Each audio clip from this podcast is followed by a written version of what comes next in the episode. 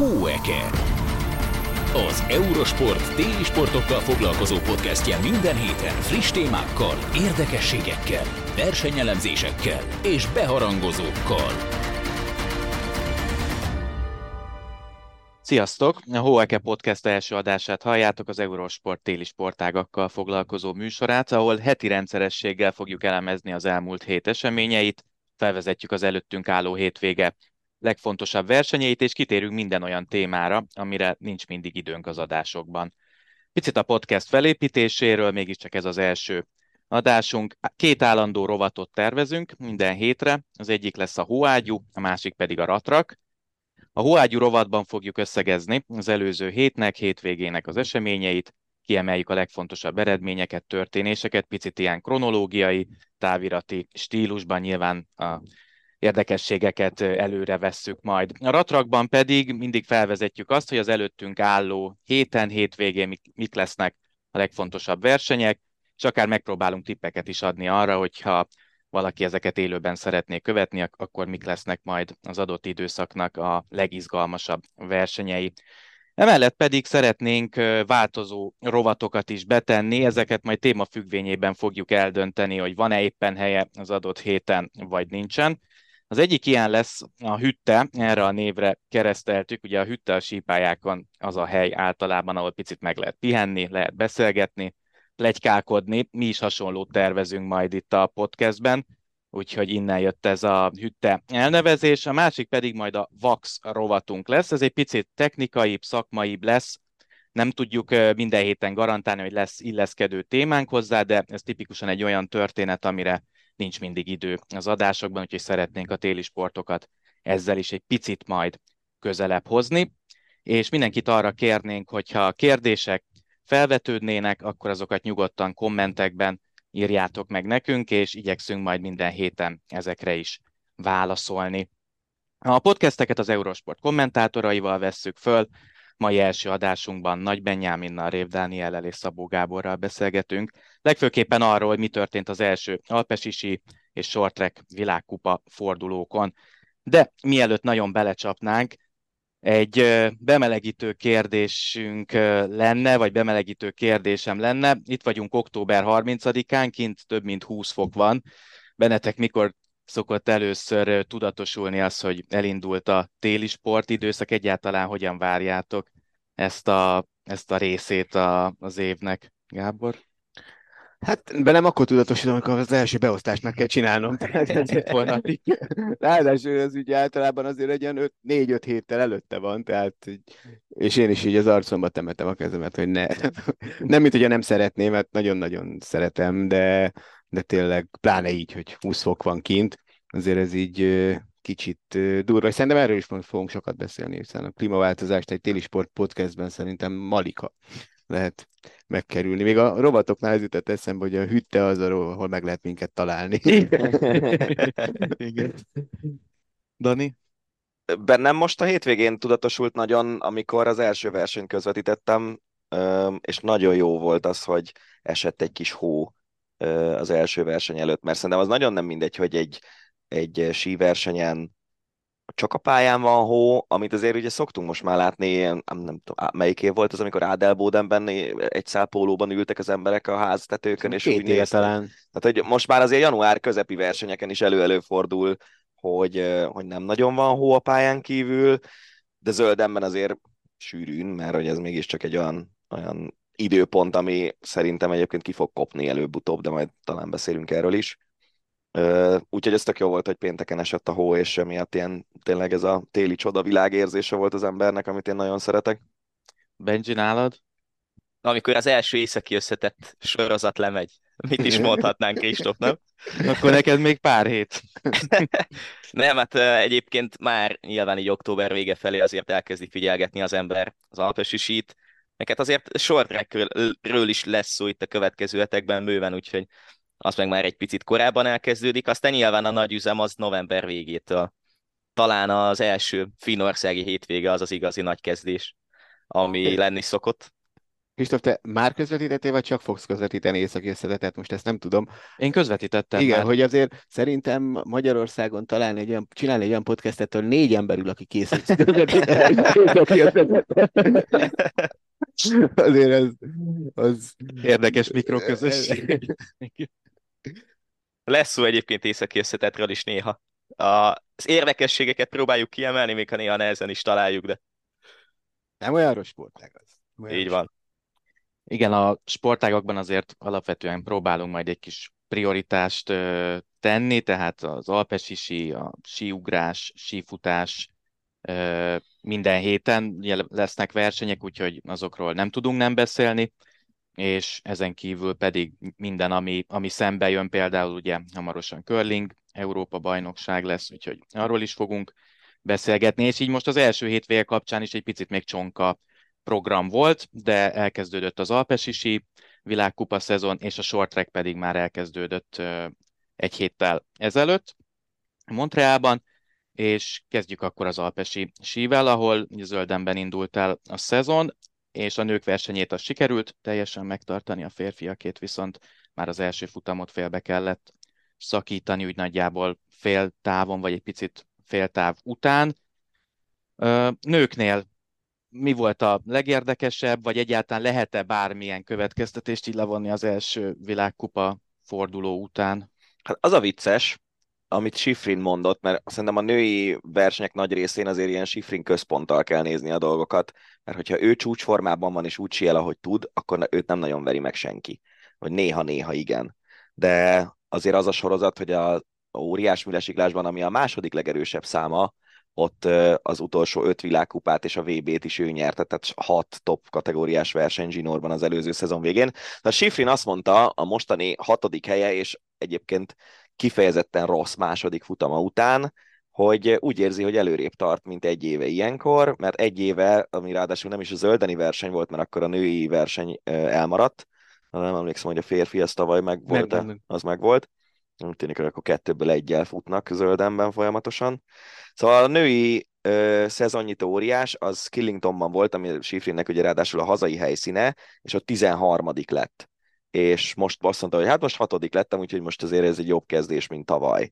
De, de a második futam az, az nagyon nem nézett ki jól, és ritkán van olyan, hogy Schifrin, ha siel, az nem néz ki jól. Úgyhogy ö, ez volt érdekes, és az ráadásul a kontraszt, hogy utána egyel sielt Lara Gutbeckremi, aki meg szenzációsan ment, és az egy tök jó megjegyzés volt Schifrintől a verseny utáni interjúban, hogy láttam, hogy Lara mekkorát hibázott az első futamban, és így is ugyanolyan időt mentünk, és sejtettem, hogy a, a második futama az, az nagyon erős lesz, hogyha abban nincs hiba, és ez végül is bejött. Úgyhogy egyelőre úgy tűnik, hogy legalábbis itt zöldemben, ami azért egy atipikus helyszín sok szempontból, Lara Gutbeck volt a legjobb formában, ami a sízést illeti. És úgy nézett ki, hogy nem is a pályáról van most szó, vagy a pálya romlásáról a második futamban, mert igen, Lara Guté volt a legjobb ö, csúszás a, második ö, futamban. Ö, Lara Gut esetén ö, egy nagyon érdekes statisztikára figyeltem föl, ez ugye, hogy hány különböző világkupa szezonban tudott versenyt nyerni, és akkor nála ez a 13. volt, hogyha minden igaz, azért ez egy óriási szám. Hát ugye a fiúknál Pentülő lehet, nem, Pentülő elrontotta, ugye tavaly nem nyert. Igen, ő nem nyert. Ö, De a Gutnál se sorozatban van a 13, neki is volt üres szezonja. Igen, Pentülőnek 11 lehet, azt hiszem. Ö, tehát ö, Hirschernek van sok. Tehát igen, azért ez a 13, ez nagyon nagy. Christophersen. Christophersen van szériában, azt hiszem 11-jel. Ö, úgyhogy, és, és ő nem hibázott bele egyszer sem. Az, az, az, az sem akármi, azt hiszem.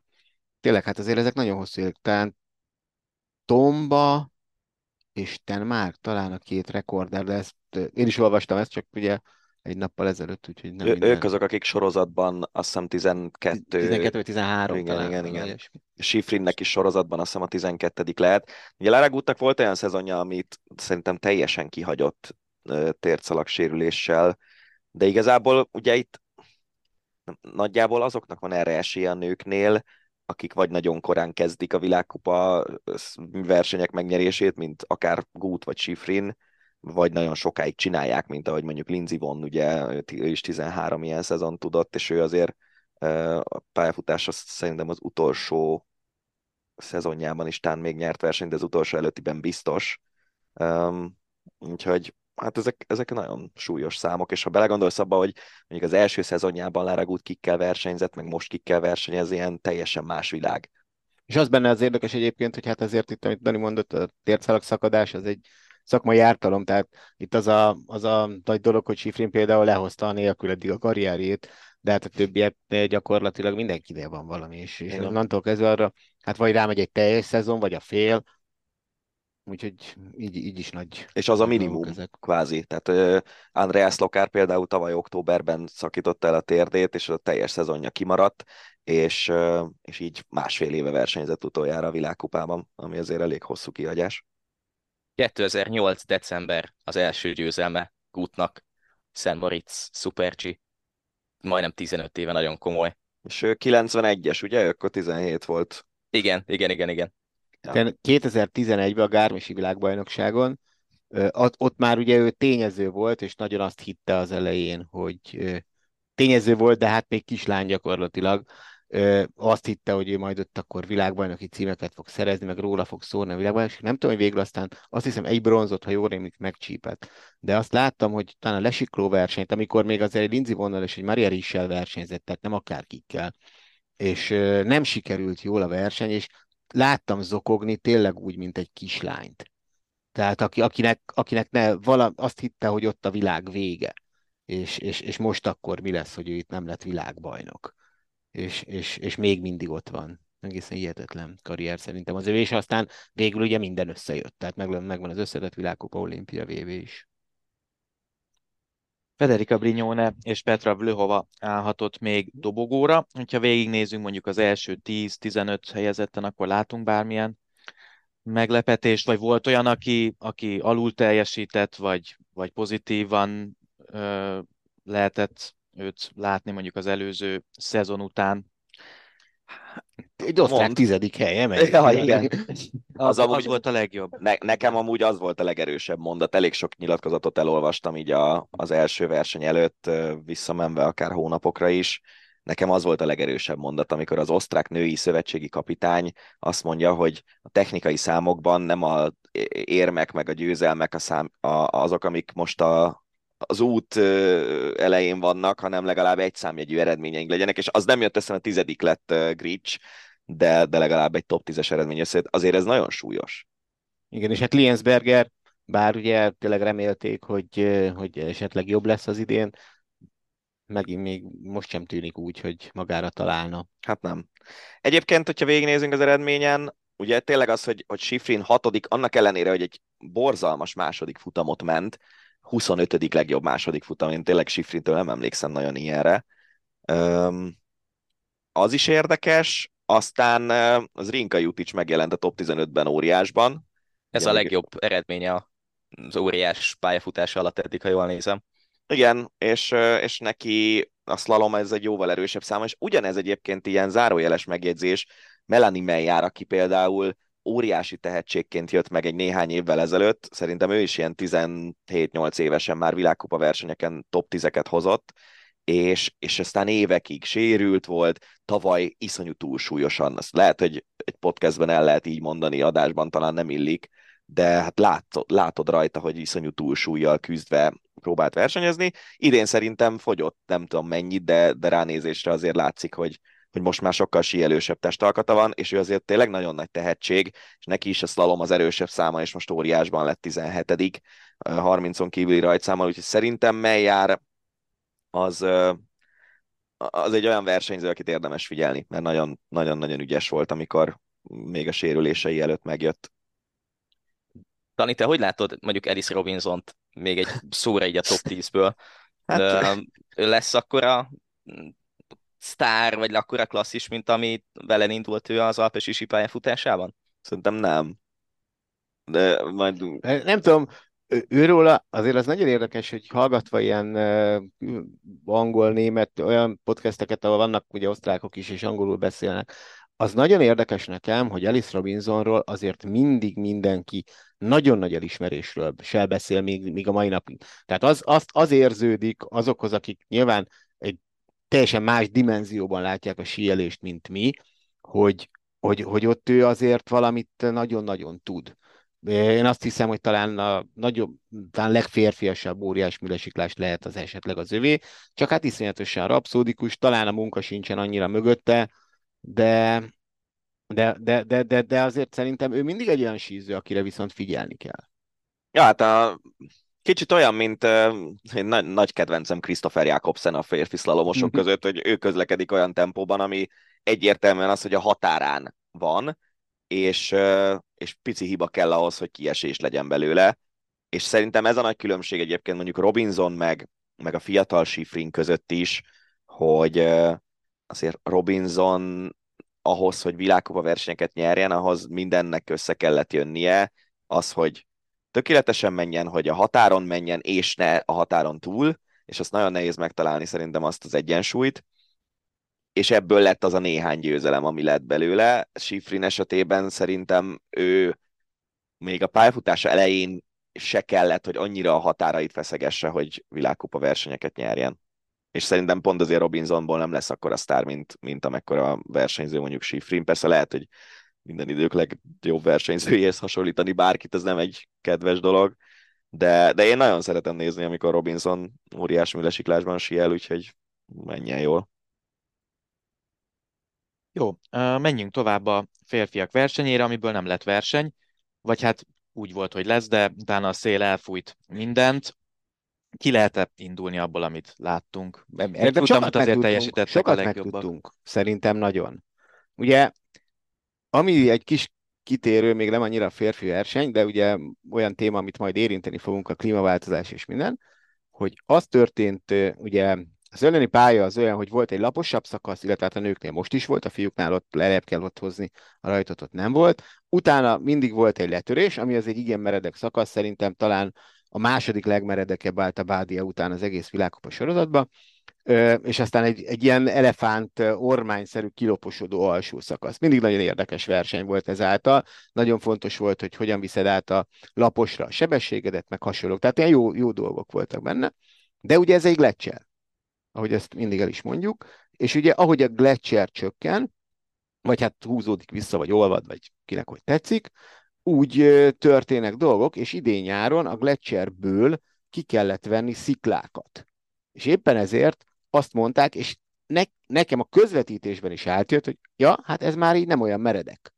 Tehát, hogy ilyen dolgok tudnak történni, ami olyan dimenziója a klímaváltozásnak, amiben nem igazán gondoltunk szerintem bele, hogy, hogy ilyen is előfordulhat, hogy, hogy itt olyan átalakításokat kell csinálni, hogy ez a lejtő az elveszti a szokásos karakterisztikáját, ami, ami szerintem nagyon érdekes. Szóval nem volt annyira meredek már a meredek, mint a korábbi években, de ugye volt egy átmenet a laposra, és volt egy lapos szakasz. Hallatlanul érdekes volt szerintem az, hogy hogy a Márkus Schwarz nyerte, tulajdonképpen lehet mondani, hogy nyerte az első futamot, most annak ellenére, hogy 47-es uh, sízőnél megállt, és 26-an még fönn voltak, de hát valószínűleg az nem lett volna kérdéses. A meredeken Ódermát volt a legjobb, a második ellenőrző pontig ő vezetett, viszont az alsó részen 6 tized másodpercet kapott Markó Schwarztól, aki gyakorlatilag a laposon végig tudott jönni úgy, hogy, hogy messze a legtöbb tojástartás az, az az ő sielésében volt ott. Még a lesiklók mentek annyira jól, és ez érdekes volt, mert egyébként Kriegmeier és Crawford, a két Super G világbajnok, jött 31-essel, 32-essel fordított sorrendben, és akkor már tényleg látszott, hogy Schwarzhoz képest ilyen egy másodperceket kaptak, egy 12-13 másodperces szakaszon az alsó részen a többiek, viszont megjelent Crawford és megjelent Kriegmeier, akik ilyen nem hogy top 10-es, de top 6-os alsó szakaszokat síeltek. Csak azért, mert ugye ők ezt, ezt a részét, ezt nagyon érzik a síelést. Tehát még így az óriás műlesikló közegben is. Ugye úgy álltunk, amikor vége szakadt, hogy Márkó Sarc vezetett, Ódermát volt a második, és Pentürő a harmadik, hatan voltak, ha jól emlékszem, egy másodpercen belül. A legjobb hétből Meljár esett ki, akinek egy állítólag valami prototípus Rosszinyon léce volt, és leoldotta a harmadik meredek kapunál, teljesen semmiféle síelés hiba nem volt az egészben. De az, az biztos, hogy az, hogy Márkó Schwarz ugye óriásban versenyképes, ugye az, az nagyon érdekessé teheti akár az összetettet. Ugye tavaly Ódermatta óriás műlesiklásban megnyert, tíz verseny volt, kilencen indult, hetet megnyert. És ugye emellett azért volt kilencszer dobogón lesiklásban is, még ha nyerni nem is tudott, és Super G-ben ugye ott megint csak nagyon szépen szerzett pontokat. Tehát fogást találni Ódermatton csak úgy lehet, hogy egy negyedik számot beemelsz. És az egyetlen olyan síző pillanatnyilag, aki négy számban képes arra, hogy top 10-es eredményt produkáljon, az Márkó Schwarz. Úgyhogy innen ilyen oldalról, pláne, hogyha esetleg nem csak egyszer tudja megverni Odermattot, mint, mint tavaly, hanem mondjuk többször, akkor az még akár az összetett is érdekes lehet. Kilde kiesett, 16-ossal, sielt, ugye neki is, neki az lenne a fontos szerintem az összetett szempontjából, hogy, hogy óriás műlesiklásban is azért szerezzen számottevően pontokat, mert két számotból kiindulva nem lehet megnyerni az összetettet, amíg Odermatt ilyen szinten van, és, és hát még Christophersenről kell beszélni, aki nem csak Fander létszel, hanem Fander cipőben is sielt, ami először fordult elő a világkupában. Ugye tavaly, amikor, amikor ugye megjelent Fander lécekkel, akkor a Lange fölbontitta vele a szerződését, mert ugye Lange az a Rossignolhoz kötött márka, és ugye ha nem a mi lécünk elmész, akkor a cipőnket se használ, de ettől még nem lehetett tudni, hogy ebből mi lesz, mert ugye hát volt már olyan, hogy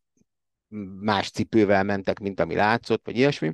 De itt most nem, itt egy gyönyörű szép Fander cipő is volt. Christophersenen, kipróbálták, negyedik ö, lett az övé, egyes rajtszámmal jött, messze menő következtetést abból nem lehet ö, levonni, az még hozzá tartozik, ugye, hogy nem volt, vagy rajta volt a Fander logó, és a, ahogy tavaly Wellingernek a síugrásban, tehát a, a piros rész le volt takarva, ilyen kis ö, valamivel, ahol a Red Bull logónak lett volna a helye, és hogy a sisakok tök unalmasak lettek szerintem az, De az a hétvégéhez én tartozik. pont azt néztem, hogy a lányoknál viszont a Red Bull szponzorált versenyzőknek a sisakjai, ha nem is ez a klasszik, ilyen nagyon élénk, világos kék szű, ezüst színűek voltak, de, de Colturinál is, szerintem Godzsánál is, tehát én szerintem a lányoknál nem változtak sisakot a, a Bull figyeltem végig, uh, hogy volt, Penturónak olyan volt, hogy megmaradt ez a kék ezüst, ugye, amik a dobozok, és ugye, amiben belekötöttek, és úgy volt neki, hogy ugye a logó az ott volt az elején,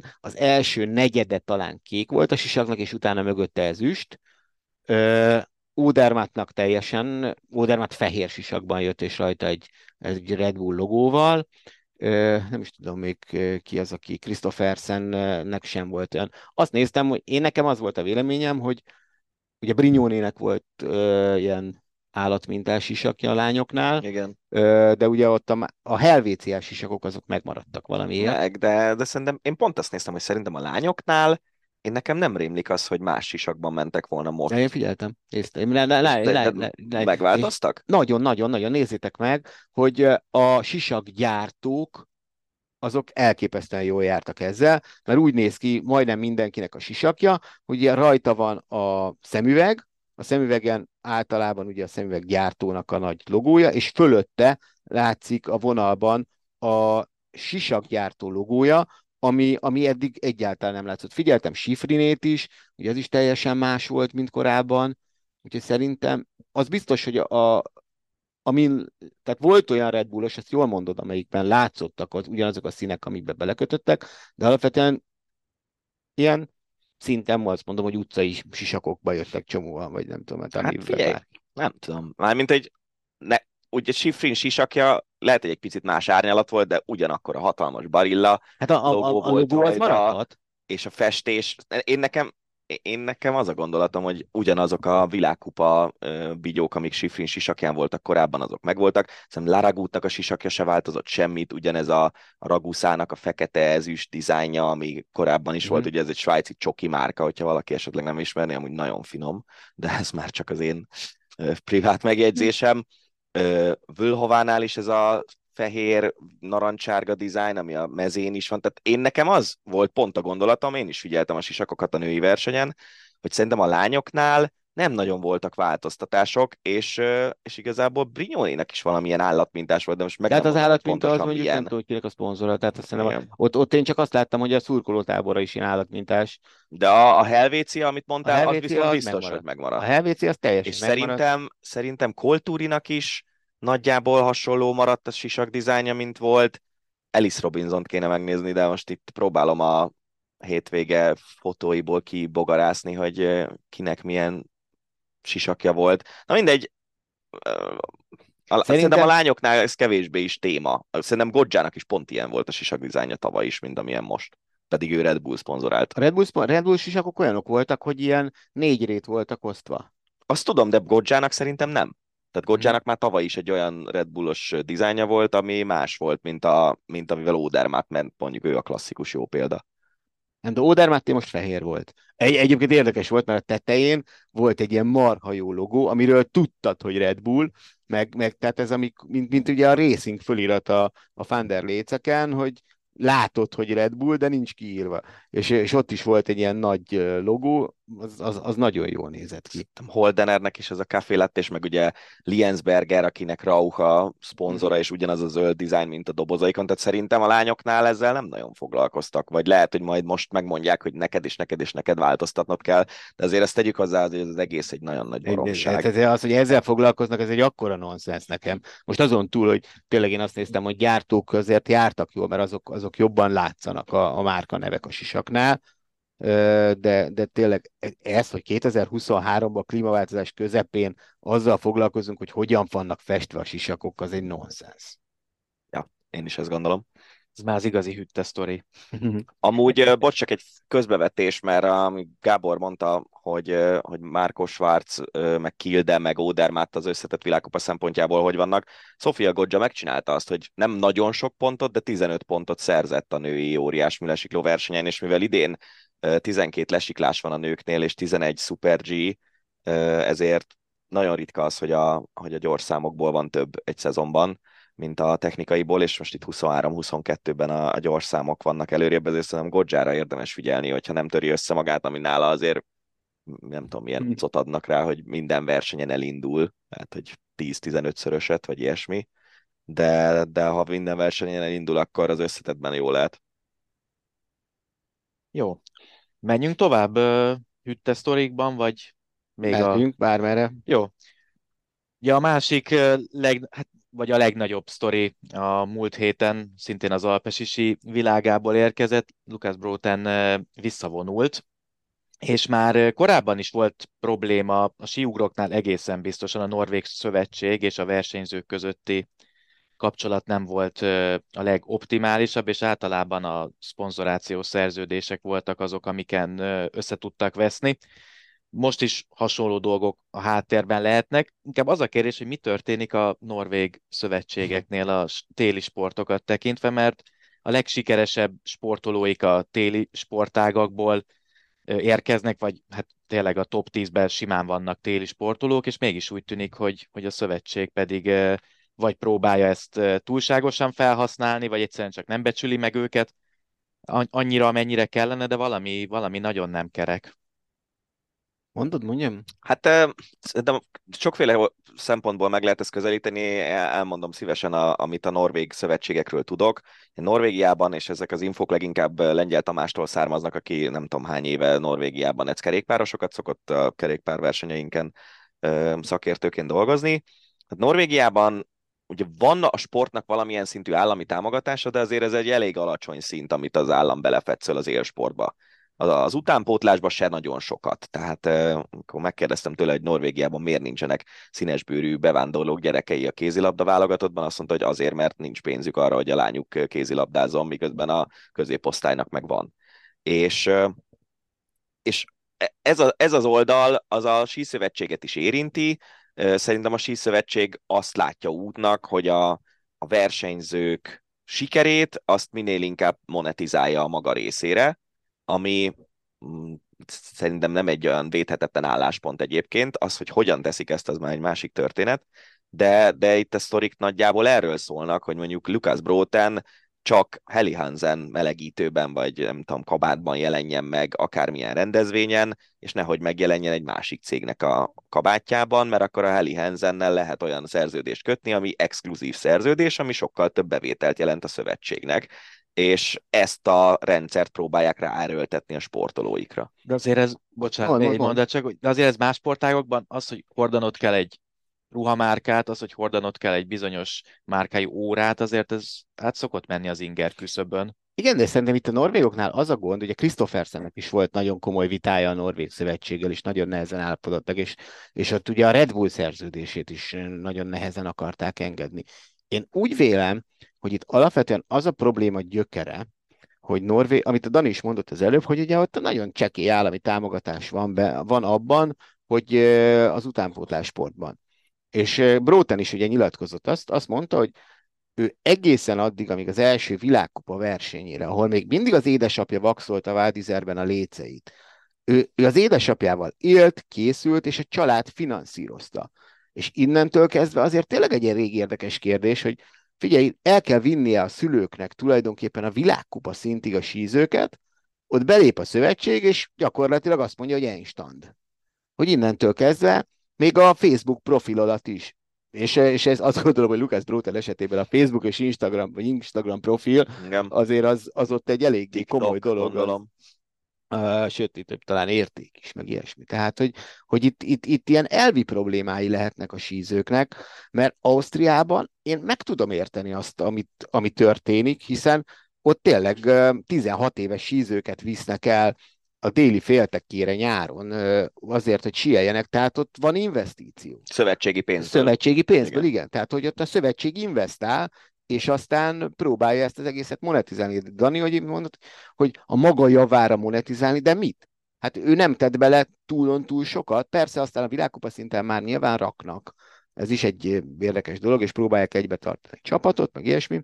De, de hogy valami, valahonnan innen érzem én a probléma gyökerét, hogy, hogy ők investálni nem investálnak, viszont utána azért azt mondják, hogy csak az indulat a világkupában, aki aláírja a Norvég Szövetséggel való szerződést, és akkor gyakorlatilag lemond ezekről a jogairól. De ez tök érdekes, hogy a lengyel Tomi is mondja azt, hogy a kerékpáros szövetségnél is iszonyatos pénzhiány van. Ugye az se egy olyan nagyon olcsó sport, bicikliket reptetni körbe a világban éppen hol vannak világversenyek, ilyesmi. És, és a síszövetségnél is probléma van az anyagiakkal. Tavaly ugye a síugró válogatott a szezon nagy részében sisak szponzor nélkül ment, mert hogy úgy voltak vele, hogy egy bizonyos összeg alatt nem értékesítjük ezt a szponzori lehetőséget, hogy az összes norvég válogatott síugrónak a sisakján ott van egy logó, de közben meg nem volt olyan cég, ami ezt a pénzt beletegye. És ez az érdekes igazából, ugye, hogy egy nagyon gazdag ország Norvégia, de a norvég cégek is azért elég jól megválogatják azt, hogy a sportba mekkora, mekkora pénzeket fektetnek bele, és, és hát azt is tudjuk, hogy megérkezik egy cég mondjuk egy sportba, ami népszerű, nem tudom, legyen a, legyen a Visma, ami ugye egy norvég cég, és a Jumbo Vismának a társponzora, a Visma márkát megismeri az a közönség, aki azt a sportágat követi. Onnantól kezdve, hogy ez a márka elterjedt, ismert lett, onnantól kezdve már sokkal keves, kevésbé éri meg ezeknek a cégeknek belerakni a pénzt. Nyilván mindig lesznek olyan cégek, mint én a norvég sífutásban a Coop, nem tudom hány évtizede szponzor, ott a Telenor, aki az alpesi sízőket támogatja, mindig lesznek olyan norvég cégek, amik bele fognak tenni pénzt a norvég sportba, de a Norvég Szövetség az igyekszik más források után De ugye ez, ez például egy tök, mert Ausztriába is, ahol tényleg sokat rak bele a szövetség, például ugye a sisak szponzor az, az egyéni. Igen. Az egyéni. Tehát, a, és, és itt ugye a Norvégiában az volt hallatlanul érdekes, hogy valószínűleg gondolom, hogyha bármelyik norvég síugrónak azt mondták volna, hogy figyelj ide, oké, mi nem tudtunk szövetségi szponzort, add el magad, ha tudod akkor, akkor, akkor lehet, hogy talált volna egy kis céget, vagy egy síterepet, vagy akár micsodát, ahogy bármelyik másik síugró, és akkor lett volna neki is a sisakján valami. De ezt, én azt gondolom, hogy én a szövetség oldaláról ezt azért nem érzem teljesen fair álláspontnak, amit, amit, amit csinálnak, és, és, és ez, és hát ez Brótennél kiborította. Igen, Bróten is ugye el is mondta azt a végén, hogy a, ugye ő elment egy fotózásra direkt, ezt valami Lindbert, nem igazán nem ismerem a márkát. Nálunk nincs ez a márka, nincs ez a márka, márka, egy ruhafotózásra. Ő ugye azért ezt tudni kell róla, hogy azért nem egy ilyen átlagos síző. Tehát nem arról van szó, hogy akkor félszavon egy norvég sízés. Én azt mondtam tegnap a közvetítésben is, hogy uh, Lukács Bróten volt valahol a kapocs, a tizenéves generáció és a, és a 30-40-es idősebb generációk között, és, és, és, és egy iszonyatosan fontos síző volt szerintem ilyen szempontból elképesztő Insta eléréssel, ugye festette a körmét, szoknyát hordott, minden, amit akarsz, tehát abszolút egy ilyen extravagáns srác volt, aki viszont tényleg, akire felnéztek a, a fiatalabb sportolók, de nagyon, ezt, ezt nem lehet vitatni, még akkor is, hogyha sokaknak nem tetszik, meg minden, de, de ez ettől még így volt.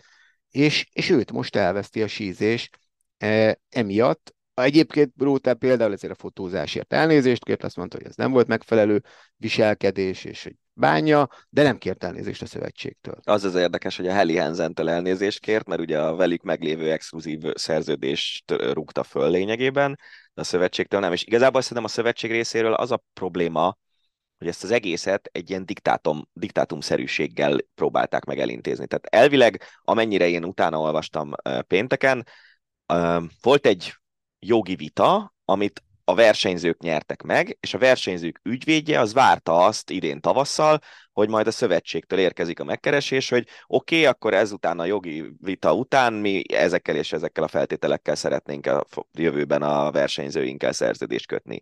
És ehhez képest jött egy olyan szerződés, amit ilyen diktátumként lerakott a Norvég Szövetséges sportolóik elé, hogy akkor ezt aláírjátok, vagy nem és szerintem Brótennél ez akasztotta ki végképp ezt a, ezt a bizonyos nem tudom, ilyen kapcsolót az agyában, kapcsolót, de, de abban meg abszolút egyetértek Gáborra, hogy ő egy nagyon fontos síző. És, és az is látszik, hogy valószínűleg sokkal szabadabb lélek, mint, mint egy csomó más versenyző, és pont ez az érdekes, hogy szerintem az, hogy nagyon erős munkamorál, mert ahogy eljutott idáig, ahhoz nyilván iszonyú sok munka kellett, és ez a szabad lélek, ez nagyon ritkán van meg uh, egy emberben, ez a kettő szerintem.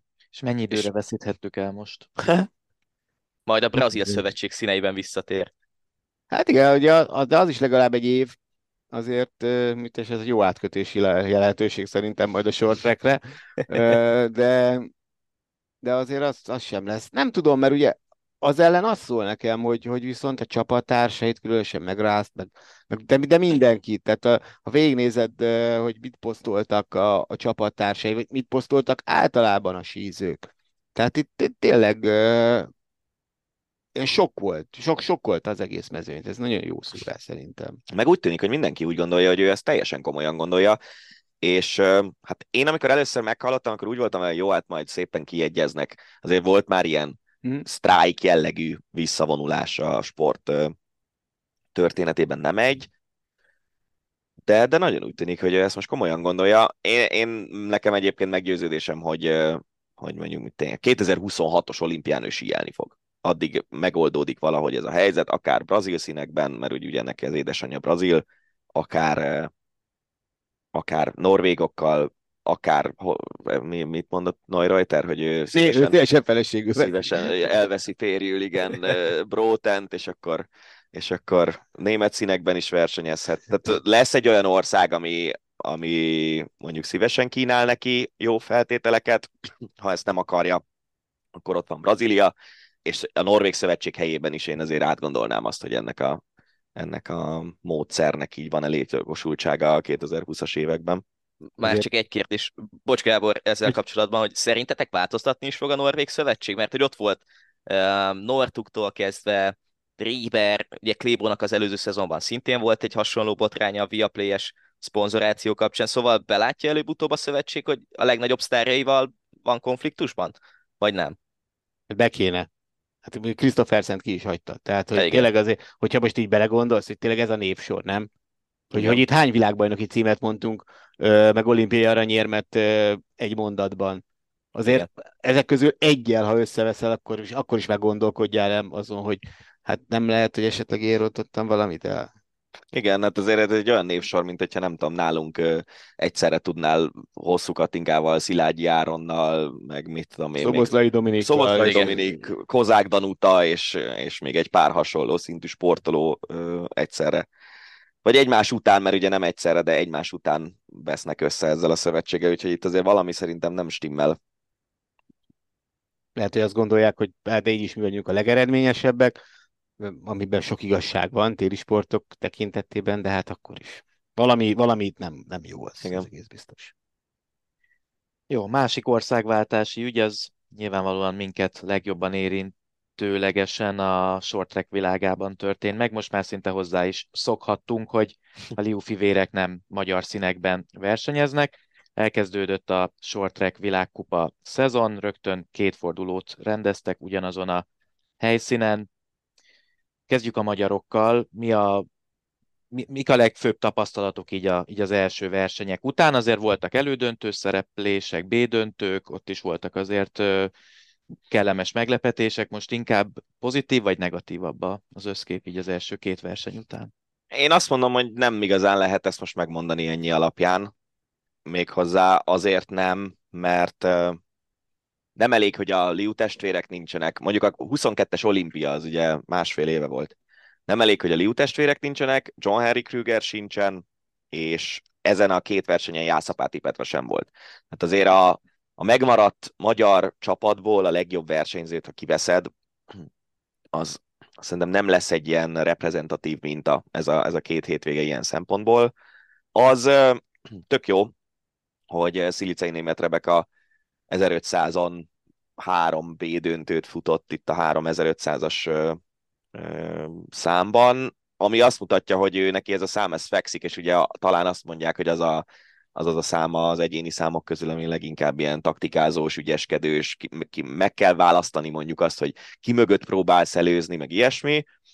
Um, Jászapáti Péternek volt egy B döntője, Somodi Majának lett volna egy B döntője, hogyha az elődöntőből nem veszik ki, amiről egyébként mindig nem tudom, hogy mi történt ott pontosan nem a Magyar Korcsolyázó Szövetség honlapja a leggyorsabban frissülő dolog a világon, de hát ha majd, hogyha európai időzónában lesznek év, a versenyek. Azt mondják a volt valami ilyen ügyük most, nem? Hogy, hogy egy év. Ja, az elévülős, egy év. az, az is egy érdekes sztori, de mindegy, abban most nem menjünk bele szerintem, mert az, az is egy hosszú beszélgetés.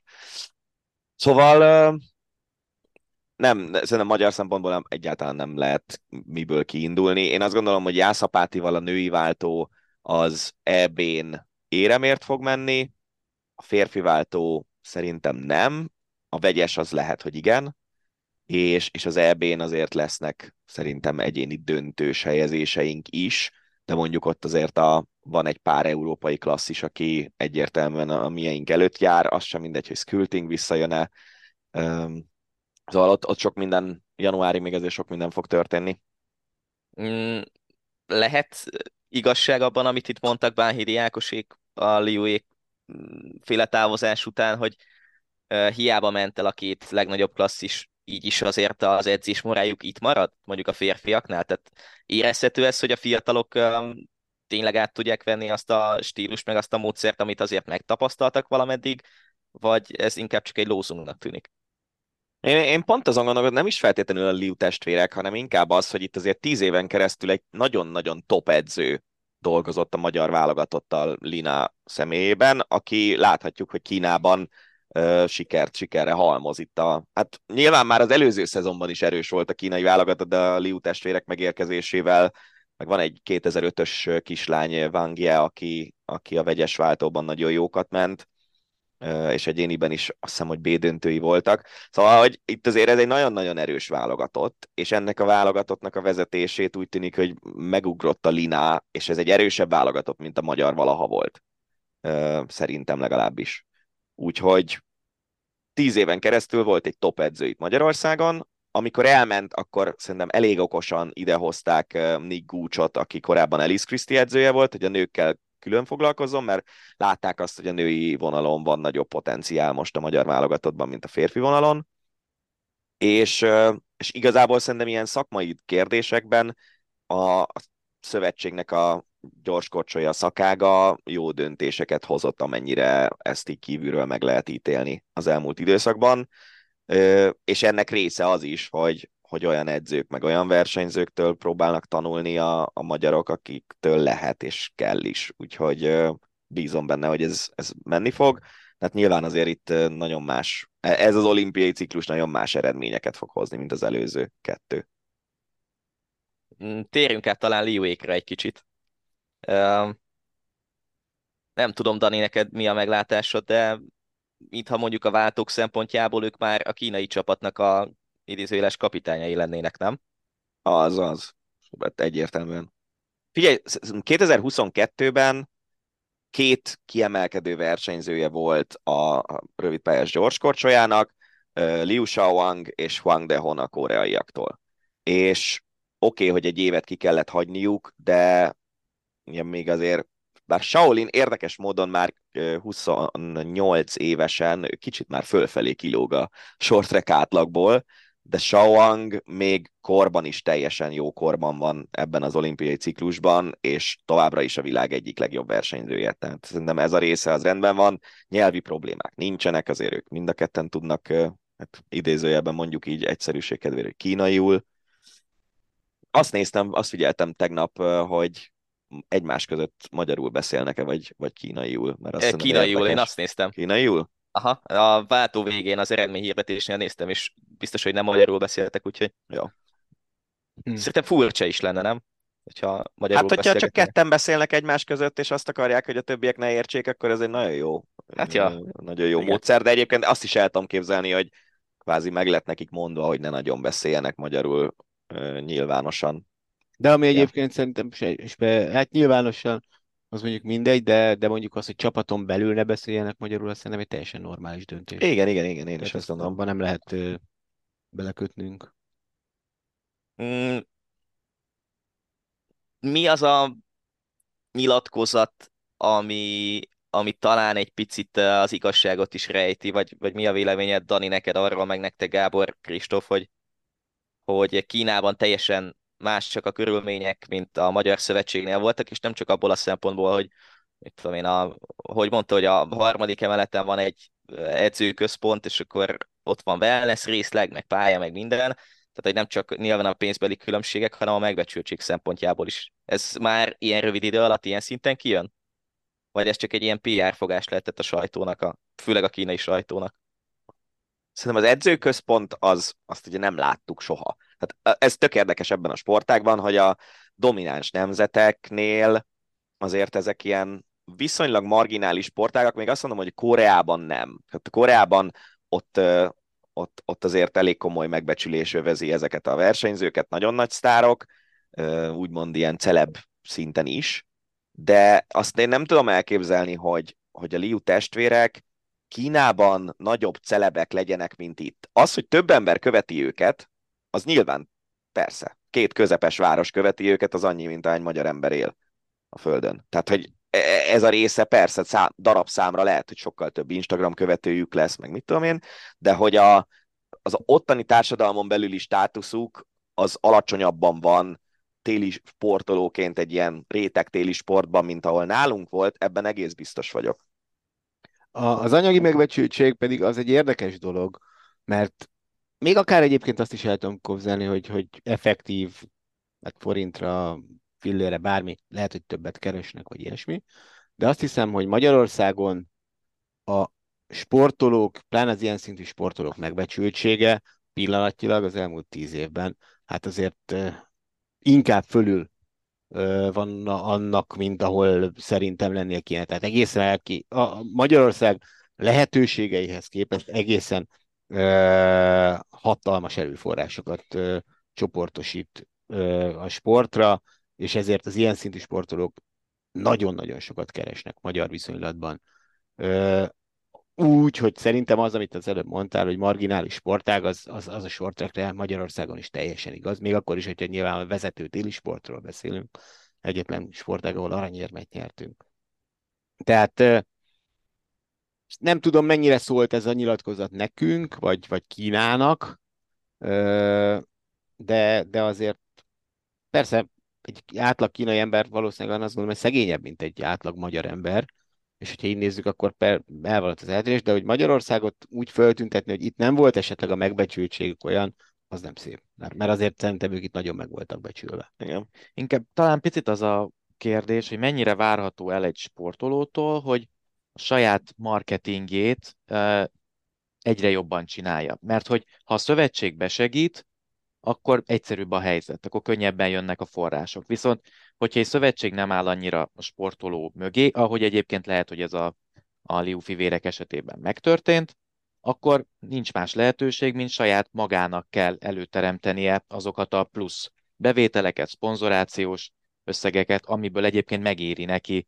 Magyarországon élsportolónak lennie, és itt kapcsolódok vissza újra az eredeti kérdéshez, hogy mennyire várható el tőlük, hogy egyébként ezt a tevékenységet, ezt, ezt a csúcsra járassák. Hm. Nem biztos, hogy elvárható. Vannak más sportágak, ahol lehet, hogy ezt felismerték a sportolók, és csinálják, vagy van valaki mellettük, aki segít nekik. Ők ebben nem álltak bele. Nyilvánvalóan azért valami a könnyebb út az, hogyha a szövetség támogat valakit, és hozza, hozza a szponzorokat. Én, én nem tudom elképzelni azt, hogy, hogy ne, bármilyen sportszövetségnek az feladata kell, hogy legyen, hogy a sportolóinak a magánbevételeinek a, a növekedését azt elősegítse. Tehát az, hogyha szövetségi szponzorok vannak, és, és mit tudom én, Lióék is ugye ilyen, azt hiszem, hogy nem szeátokat kaptak, hanem kuprákat, de hogy ugyanaz a társaság, hogy ők Kuprának minden hónapban egy ilyen szponzorposztot az Instagramnak kitegyenek, az, az szövetségi kérdés, mert a szövetségi szponzor. De én nem, nem hiszem, hogy a Liuék egyébként rászorultak erre. És ráadásul két teljesen különböző személyiségű srácról van szó, amennyire én látom őket kívülről, meg amennyire mondjuk Burján Csaba, aki volt nálunk szakértő, mesélt erről. Shaolin egy ilyen extrovertáltabb személyiség, sokkal szerepelt is elég sokat szerintem a magyar bulvár médiában. Ő például, hogyha mondjuk itt mit én a 26-os olimpia végén 31 évesen visszavonult volna, biztos, hogy kihúzta volna azt a négy évet, amíg el nem kezd az életjáradék megérkezni a számlájára, sőt, valószínűleg utána is ilyen Dancing with the Stars, meg ilyen műsorokban simán el tudom képzelni. Shaolin kevésbé ilyen, de talán pont ezért döntöttek ugyanó, hogy ezt a közös Liu testvérek márkát próbálják meg nyomni, mert, mert így Shaolin tudta vinni a hátán az öccsét, sok, vagy egy idő után a jégpályán fordítva volt inkább, és Shaoang volt a, a jobb versenyző. Nem tudom, hogy szerintem ezt nem lehet szövetségi feladatként fölróni semmiképpen se, és, és a szövetség hibájaként. De másik része az, az hogy ugye itt, itt én nem is szövetség, nem szövetség vonalon húznám meg a, a vonalat, hanem inkább azt, hogy a szövetség mivel gazdálkodik. Itt ugye ők két olyan országban játszanak, ahol a szövetség gyakorlatilag állami pénz, adófizetők pénzét ö, osztja így szét, ami, ami ugye azért másik országokban azért nem olyan nagyon gyakori. Tehát ott értelemszerűen jobban rá vannak szorulva azokra a pénzekre, amit említettél. Ők itt egészen egyszerűen ők, ők, ők olyan, olyan ligában játszanak, hogy Persze, hát egy bevétel, meg fontos, meg azért ők, amennyire tudjuk, azért szeretik a bevételeket, a pénzt, de, de nincsenek erre rászólulva. Egészen egyszerűen azért, mert olyan helyről jöttek, hogy itt is sok volt benne az állami pénz, gyakorlatilag szinte csak az volt, és ott meg talán még több, már csak az ország méretéhez miatt is. Hmm. Egyébként csak rájöttem, hogy nem fejeztem be azt a gondolatot, amit akartam Benji kérdésére az előbb, tehát, hogy egy olyan sportágról beszélünk, ahol Dél-Koreából se jönnek ki nagyon hírek a sportággal kapcsolatban, Kínából se jönnek ki nagyon hírek, még azt mondom, hogy az európai meg a kanadai ö, csapat lehet egyáltalán bármilyen infókat begyűjteni, és, ö, és azt se tudjuk, hogy az az edzőközpont, amiről itt szó van, az tényleg úgy néz ki, vagy kis barokkos túlzás belemente, vagy hogy mit tudom én, azt az edzőközpontot azt csak ők használják, vagy osztoznak rajta nem tudom kikkel, tehát hogy itt azért sok részlet van, ami, ami nem teljesen egyértelmű. Azt tudjuk, hogy Budapesten milyen körülmények között edzettek, e, igazából biztos, hogy annál sokkal jobb körülmények is vannak a világban, sok helyen, de, de az is látszik, hogy én, én továbbra is azt mondom, hogy itt az országváltásnál a legfontosabb szereplő az az edző volt és szerintem az, hogy, hogy a kínaiak megszerezték az ő aláírását, az lényegében egyet jelentett azzal, hogy a testvérek is mentek vele, mert egész életükben vele edzettek, vagy kis túlzással, és, és szerintem az edző, ha maradt volna, akkor a Liujék is maradtak volna, és, és sokkal inkább ez számított, mint a marketing érték, vagy a pénz, vagy a státusz, vagy ilyesmi, hogy ő, ő vele akartak a jövőben is együtt dolgozni. Én arra leszek kíváncsi egyébként, hogy ha befejezik a pályafutásukat Kínában, akkor mondjuk visszajönnek-e Magyarországra is, ahogy Dani mondta, mondjuk egy ilyen táncos műsorban eltáncolgat-e mondjuk Shaolin. Fogalmam sincs, hogy Kínában van-e ilyen táncos műsor, de biztos van. Hát figyelj, ja. most ez mindenkinek megvan a maga ízlésvilága, én biztos inkább, még mindig inkább itt élnék, mint Kínában, és aztán el lehet dönteni, hogy azzal a pénzzel, amit ők megkerestek, azzal lényegében bárhol élhetnek a világon valószínűleg elég jól. És reméljük, hogy ez még tíz év múlva is így. Mármint, hogy inkább itt. ez jó végszó. ja. Jó. Így a podcastek végén jönne a Ratrak rovatunk, amiben felvezetjük azt, hogy milyen események állnak előttünk. Ezen a héten ez érdeklődés hiányában elmarad. Most egy ilyen sajátos hétvége volt, hogy már voltak sportágok, voltak események, de a nagy üzem az majd inkább egy olyan két-három hét múlva fog beindulni. Úgyhogy már ennyit terveztünk, jövő héten pedig érkezünk majd biztosan egy kis curlinggel. Ratrak rovattal, igen, az már lesz. Lesz egy kis curling, abban biztosak vagyunk, és talán majd műkorcsolya is, de majd az élet eldönti. Amit kérnénk tőletek, tényleg, hogyha kérdés, észrevétel, vagy akár téma javaslat van, akkor azok jöjjenek, mert a mi dolgunkat is megkönnyítitek, és olyan dolgokról szeretnénk beszélgetni, ami tényleg érdekel titeket, úgyhogy bátran küldjétek ezeket, mára pedig köszönjük szépen, hogy meghallgattatok minket, sziasztok!